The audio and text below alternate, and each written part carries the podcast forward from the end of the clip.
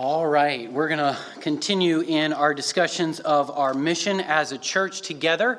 Um, you can take your Bibles and go with me to Second Corinthians chapter 3. We'll be there in a moment. I have a handout I will need help with. Um, let me see. Kreft Brothers, can you guys help me with the handout?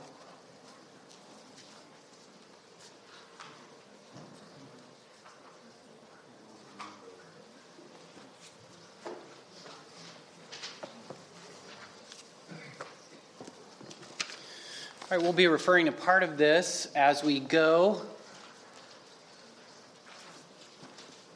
highlighting just one main aspect, one half of that sheet, and again, we'll be to that in just a few minutes.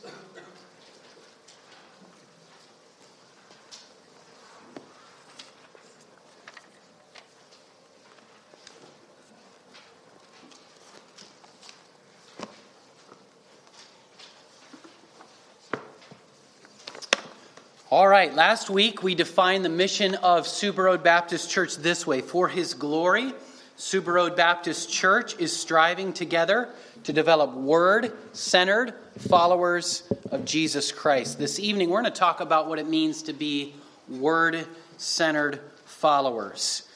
We talked about what is the mission of the church, and this is not unique to our church. This is not. I looked up last week a couple of businesses and their mission statement, and they're, they're all over the place. And, you know, some are creative and some are trying to be punchy.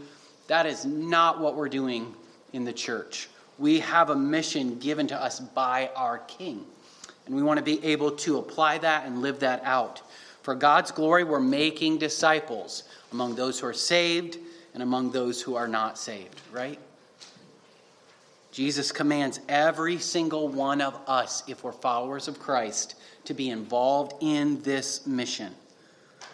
His mission for you focuses our lives not only on winning the lost, that is a vital part of it, but also on the ongoing health and growth of the believers around you. Perhaps if you think about it and you evaluate your life, maybe you're weighted too much to one or the other. Maybe it's just the circumstances that God has put you in. But either way, both parts of that command are the command make disciples. It encompasses the entire mission of our church. Now, here's the question What is the challenge then to that mission? What is the challenge to the mission? What can be some of the ways that we're hindered in obeying Christ and fulfilling this mission? Well, sin. It's called spiritual death according to 2 Corinthians 2:15. Our own sin hinders us. Satan, he seeks to steal the seed. In that parable of the soils in Luke chapter 8, we're told that some of the soil falls on hard ground and the birds come and take it away. And then when Jesus is explaining that parable, he says the birds are Satan, the enemy who steals away the seed. Ourselves. We are prone to live for ourselves and ignore God in our lives. I want you to listen to 2 Corinthians uh, 5 14 and 15. I've shared these verses with you before, but I think they're important for us to hear. It says, The love of Christ controls us because we've concluded this that one has died for all. He died for all that are his. Therefore, all have died. We, as part of his body, have died to ourselves. He's going to apply that. And he died for all that those who live might no longer live for themselves, but for him who for their sake died and was raised. Do you hear what that passage is saying? You exist as a Christian for him. He died for you, you're to live for him and follow his commands. And then there's another obstacle, perhaps, a challenge to the mission is suffering. A lot in chapter 2, we see it a lot in, in 2 Timothy. Uh, this idea of Paul, he's speaking for Christ. And in every chapter of that book, there's at least two named opponents of the gospel and of his ministry. Sometimes others, opponents of the gospel, will make this mission difficult. So, how are we then supposed to accomplish his mission? I want you to think about this for just a minute.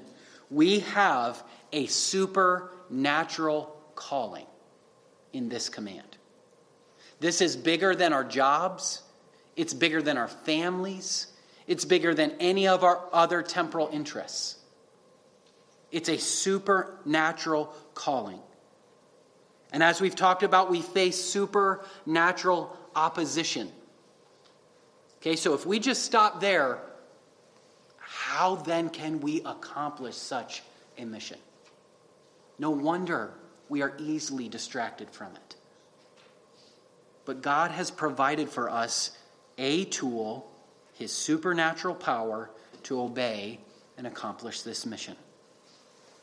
What are those tools? Well, that's part of what we're focusing on in this Habits of Grace series here at the beginning of the year. We identify three, but there's lots of different parts to those three. Our three that we always talk about are the Word, prayer, and His people around the Word and prayer, right? Those things are all interconnected.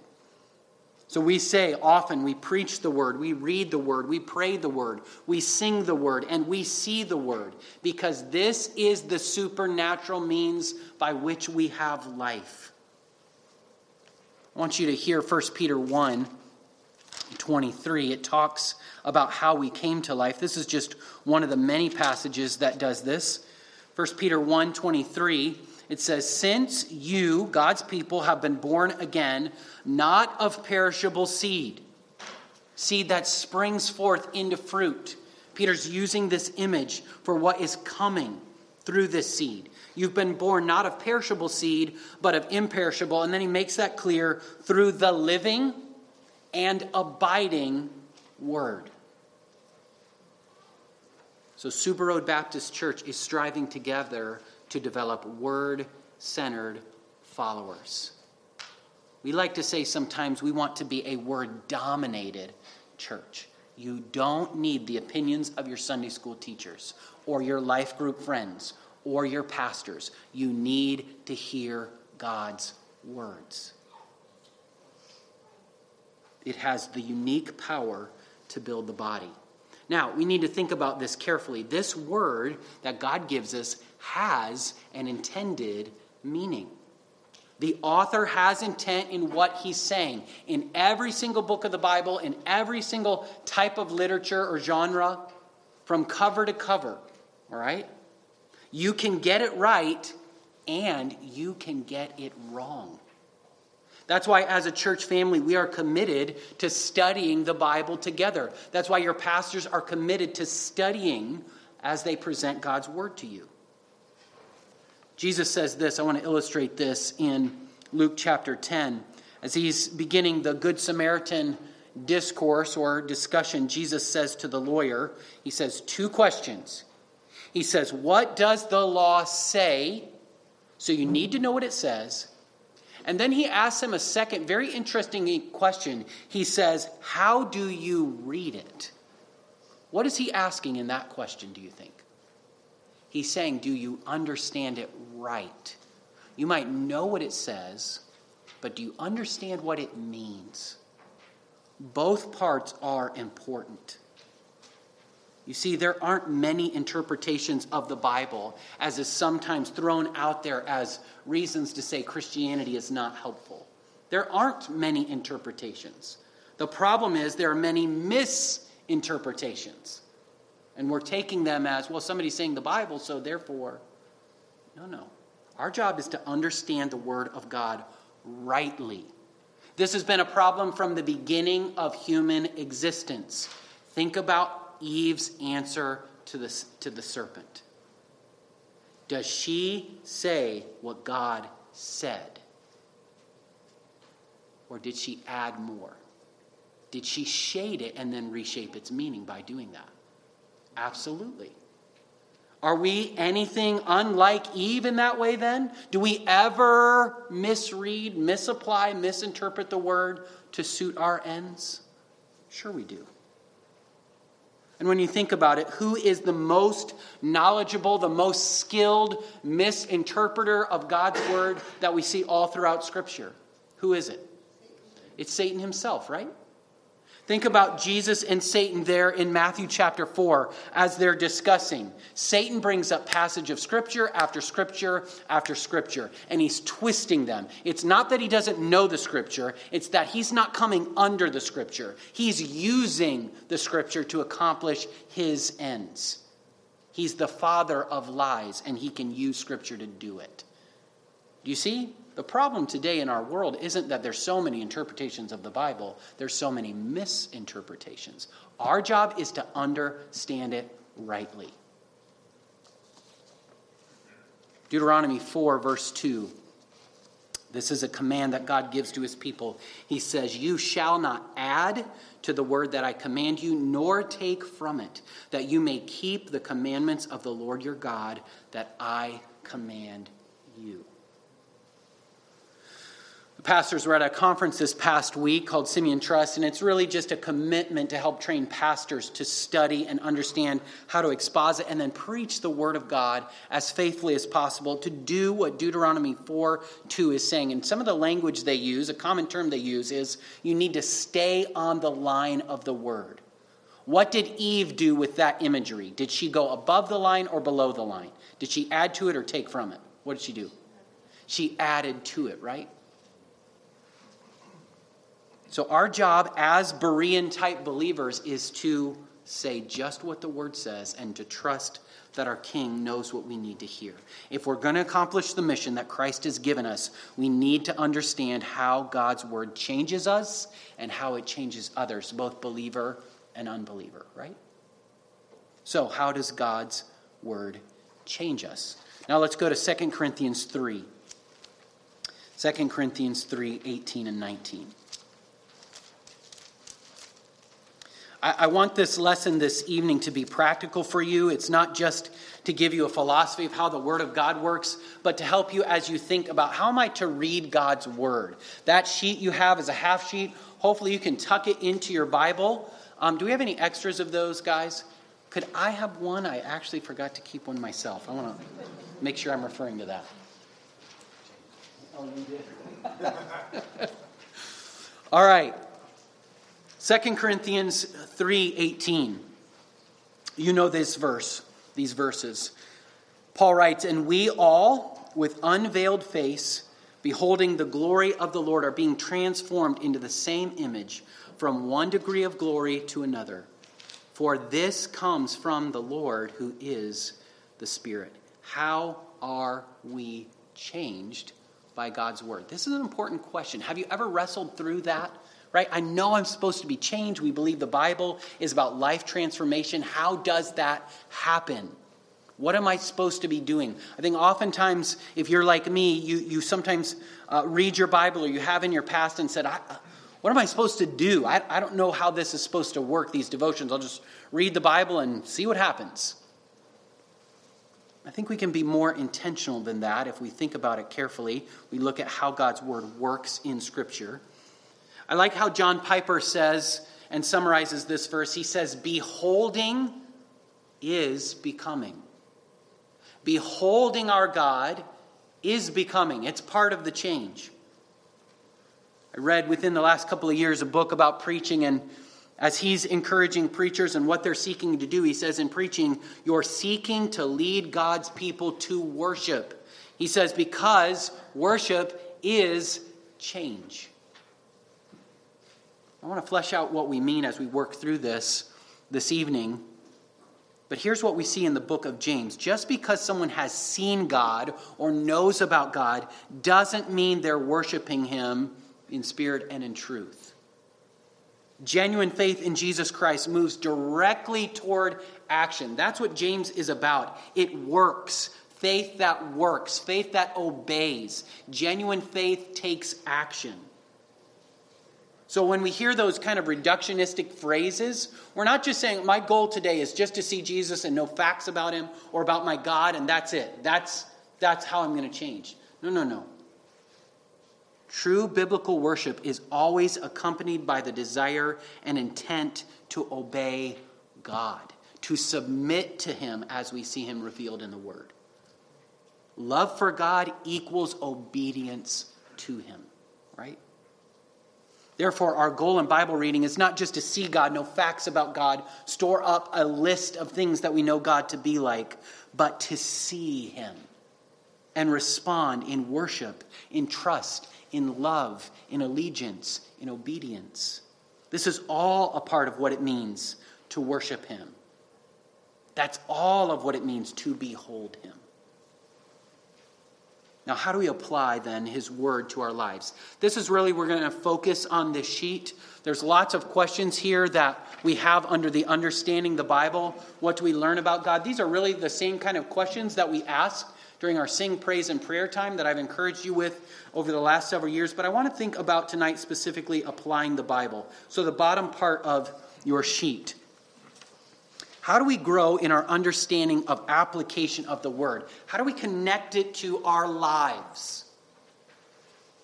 Well, first we can ask how does God apply his word to the lives of his people. I want to give you several examples. So you're going to need to move along with me. This will help keep you focused. Uh, we'll turn to several different passages. You can turn to uh, Job 38. That won't be our first example, but I want you to uh, look at that one in just a minute. These are things I've been wrestling with. How do we apply God's word helpfully and faithfully to God's people? Do we ever see God demonstrating himself applying truth to his people in certain circumstances. So, so let me give you several examples. Think of Moses at the burning bush in Exodus 3 and 4. In Exodus chapter 3, verse 10, God says, God is speaking to Moses out of that bush. This is a unique commissioning. This is a miracle in front of his eyes. God says, Come, I will send you to Pharaoh that you may bring my people, the children of Israel, out of Egypt. He talks about their suffering, that God has heard that and responding to that in compassion. But Moses says to God, Who am I that I should go to Pharaoh and bring the children of Israel out of Egypt? Moses is balking because he's afraid. He is uniquely positioned with his upbringing from the house of Pharaoh to go back to Pharaoh. God is speaking to him from a bush that is not being consumed by fire. And he says, eh, I'm not a good speaker. In chapter 4, verse 10, but Moses said to the Lord, Oh, my Lord, I am not eloquent, either in the past or since you have spoken to your servant, but I am slow of speech and of tongue. And here's God applying his word to this man's life. Listen to what God says. Then the Lord said to him, Who has made man's mouth? Who makes him mute or deaf or seeing or blind? Is it not I, the Lord? What is God doing to help Moses get over his fear? He's saying, This is who I am. I am the creator of your lips. I make people able to talk or able to be dumb. I am God. And when Moses sees that, what does he do? He goes. He goes. What did Moses need in that moment? A pep talk about how to speak effectively? The effective speaker, he needed to know who his God was, right? God applies his attributes to his life and says, Go, because I'm God. I'm with you. I'm commanding you to go. I want you to go to uh, at Job 38. We've, we've talked about being there. This is a long book. It's a fascinating book if you've never studied it. It takes some patience and understanding. But I, I want you to think of what's happening in this book. The setting of this book is there's not another book of the Bible where at the beginning God, as the divine narrator, through the divine narrator, through the Spirit, says of a man, he is complete. Like God says about Job in chapters 1 and 2. He says it more than three times Job is upright. So when we see Job begin to suffer, here's what we're asking with Job why? And that's what's over top of the whole book. And that's what all of the speeches between his friends are about. Does Job suffer because of sin? Is it a cause and effect relationship, right? That's religion. What is God doing? Job is in grave agony. And he finally crosses the line with God, accusing him and saying, You owe me an answer. And what astounds me as I think through this story is what God says to this man to get him into the place of humility and repentance and dependence. God never answers his question, and yet Job is satisfied. So I want you to look at what God says that satisfies this suffering man who is recognizably suffering in injustice. What helps this man? In verse 4, where were you when I laid the foundations of the earth? Now, if you're going to deal with somebody who's suffering, do you think that's the first word of encouragement that you would give? It's not what we would think, is it? God doesn't say, Don't worry, Job, I've got this. No, God goes through a litany of discussions. Do you know who sticks the stars in the sky and pulls them around by their tail? Do you see where the mountains goats go and their, their babies are born? I watched that happen. What is God doing to answer this poor man's suffering? What is he doing in these chapters? He's saying, I am God. There's none like me. None like me. What is he doing? How is that application? We need to know who our God is. That's what we need. When we see God for who he is, we get in our place, like Job, does in chapter 42. We shut our mouth and we trust our God. Look at what he says in chapter 42, verse number 4. He's quoting back to God here, and I will speak, I will question you, and you make it known to me. I had heard of you by the hearing of the ear, but now my eye sees you. Beholding is becoming. Therefore, I despise myself and repent in dust and ashes. God did not answer his question, but he doesn't need it answered anymore. God doesn't answer why, he answers with who. Right? You can trust me even when life doesn't make sense. That should inform the way we think about how the Bible works and applies to our lives. Think about Isaiah preparing for ministry. We know this passage well Isaiah chapter 6. Now, I want you to go to a different part of the passage than we tend to look. I want you to look down at verse number 9, Isaiah chapter 6, verse 9. We usually spend our time at the beginning of the chapter looking at God's description of himself. But I want you to hear the task that God is sending him for, what he's preparing him for and how he gets him prepared. Isaiah 6, verse 9. And God said, Go and say to this people, Keep on hearing your message, Isaiah, but do not understand. Keep on seeing it, but do not perceive. Make the heart of this people dull and their eyes heavy, and blind their eyes, lest they see with their eyes, and hear with their ears, and understand with their hearts, and turn and be healed. And Isaiah knows what God's commissioning to him to. You're giving this word for judgment. They're going to hear the truth, reject it, their ears are going to be closed, and they're going to be condemned by this. This is a hard, hard task. Go preach, and everybody's going to hate you for preaching it. That's the task. And Isaiah recognizes it in verse 11. Then I said, How long do I have to do this? And he said, Until cities lie waste, without inhabitant, and houses without people, and the land is a desolate waste, and the Lord removes people far away. They go into exile. That's the hard job of this prophet. How does God get this man ready for that? It's at the beginning of the chapter, right? He gives him a vision. Beholding is becoming. Holy, holy, holy is the Lord of hosts. The whole earth is full of his glory. And he brings Isaiah to the point where God says, Whom shall I send and who will go for us? And he says, Here am I. Send me, whatever you ask. What gets Isaiah to that point? Seeing God for who he is. Go to Hebrews chapter 13. We looked at this passage last Sunday. It struck me as we were talking about this in life group as I was thinking about this lesson. How do we apply the word? Here's the questions this chapter, this, these verses are asking us.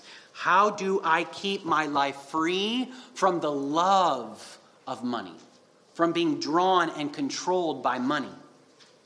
How do I choose contentment instead? Money is great, it's powerful, it draws me to put my trust in it, right? How will I fight that? Here's what the Hebrew the writer of Hebrews says, "The Lord is my helper." Here's what you need to know. God will help you. God will do what money can't do for you. You don't need to fear any man any situation on this earth. God is your helper. Do you see how he's applying the scripture, how God is applying the scripture to contentment?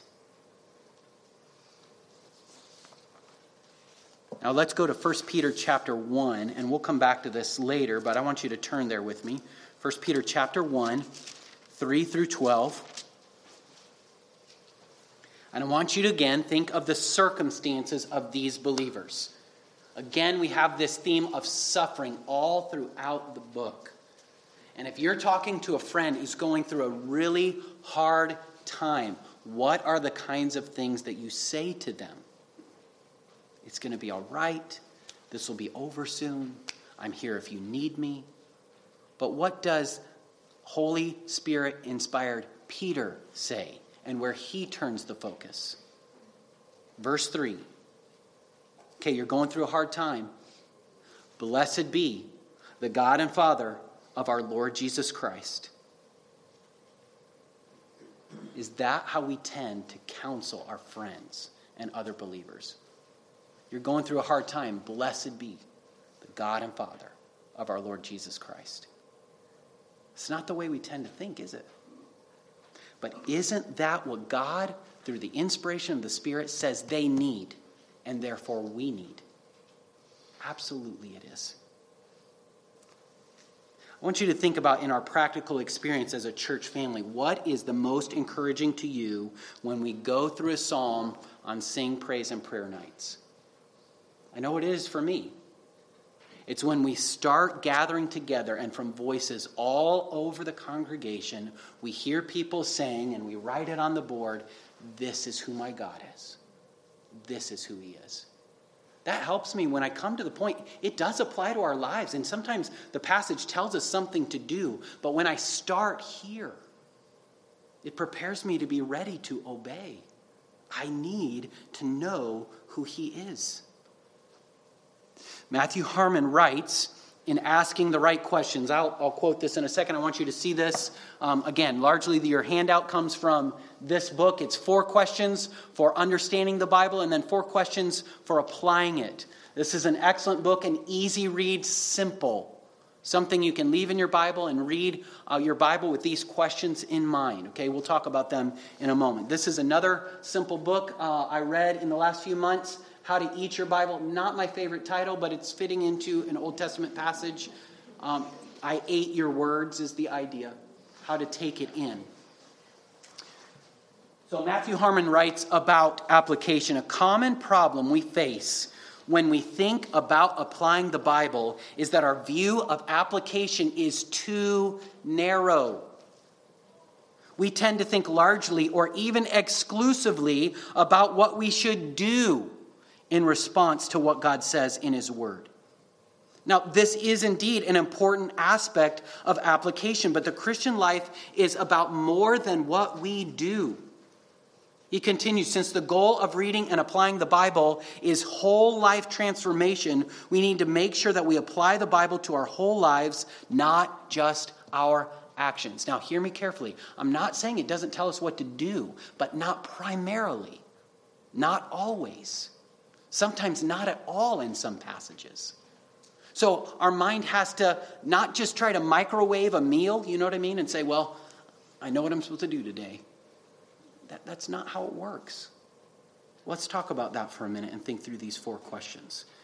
There are some dangers we need to be aware of when we give into the thought that the Bible is primarily about changing my behavior. I don't think I've done application until I know what to do. Three dangers I want to highlight. Behavior modification, though our lives and behavior needs to be changing. I'm not arguing against that. Behavior modification alone falls short of God's purposes for His Word and our lives. Think about it. The Bible was not written to reveal or to fix our lives, it is not a self help manual, it is not a vending machine, it is not a genie of the lamp.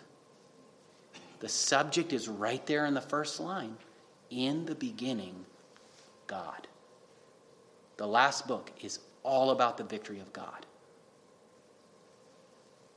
It's not a written set of Dr. Phil type prescriptions. And so often, when we're in a hurry, that's kind of what we want. A hallmark greeting kind of, just, just give me something to make my day go better.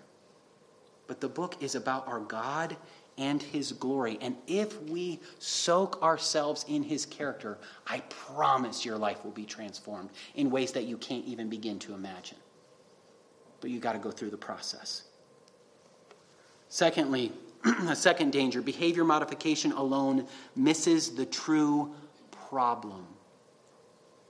The Bible says what about us is sick and desperately wicked? Our hearts. Our hearts, right? If we're reading only to find something to do, we may be revealing that we believe God will be pleased with behavior modification alone. God has commanded us to love Him with all our heart, soul, mind, and strength. All of us. God wants to reshape how we think and what we love and how we behave. So, our third danger is behavior modification alone misses genuine hope for change. We're here in January. Did you make any resolutions? How are they going? Have you abandoned some of them already? What about the one about reading your Bible? Have you hit some bumps and you've given up? Sometimes this comes because we don't know what we're supposed to be doing as we read the Bible. We can't microwave our spiritual growth, no matter how much easier that would seem to be. Think of the Pharisees. They thought the Bible was only about behavior modification, didn't they? Clean up the outward. And Jesus says, You're full of dead men's bones. You're blind guides leading the blind. He said of the scriptures, they, they knew since they were children. You don't know them. You don't know what they're really about. They're about me, and you've missed me entirely. They're vipers looking to promote their own pride and self righteousness by comparing themselves with others. It's like golf. If you want to feel good about yourself as a golfer, find the worst guy on the course and watch him play for a while. You'll feel like, at least I'm not that bad. But that's, that's how we live the Christian life so often. That's not what God is intending to do with His Word. So, how do we apply the Scriptures from passages which do not directly tell us what to do? Four questions that I want to equip you with. What does God want me to think or understand? As we said at the beginning, Satan blinds the eyes of the natural man from seeing the truth about Christ. But when we're made alive in Christ, all of that changes. The author of the book comes to reside within us.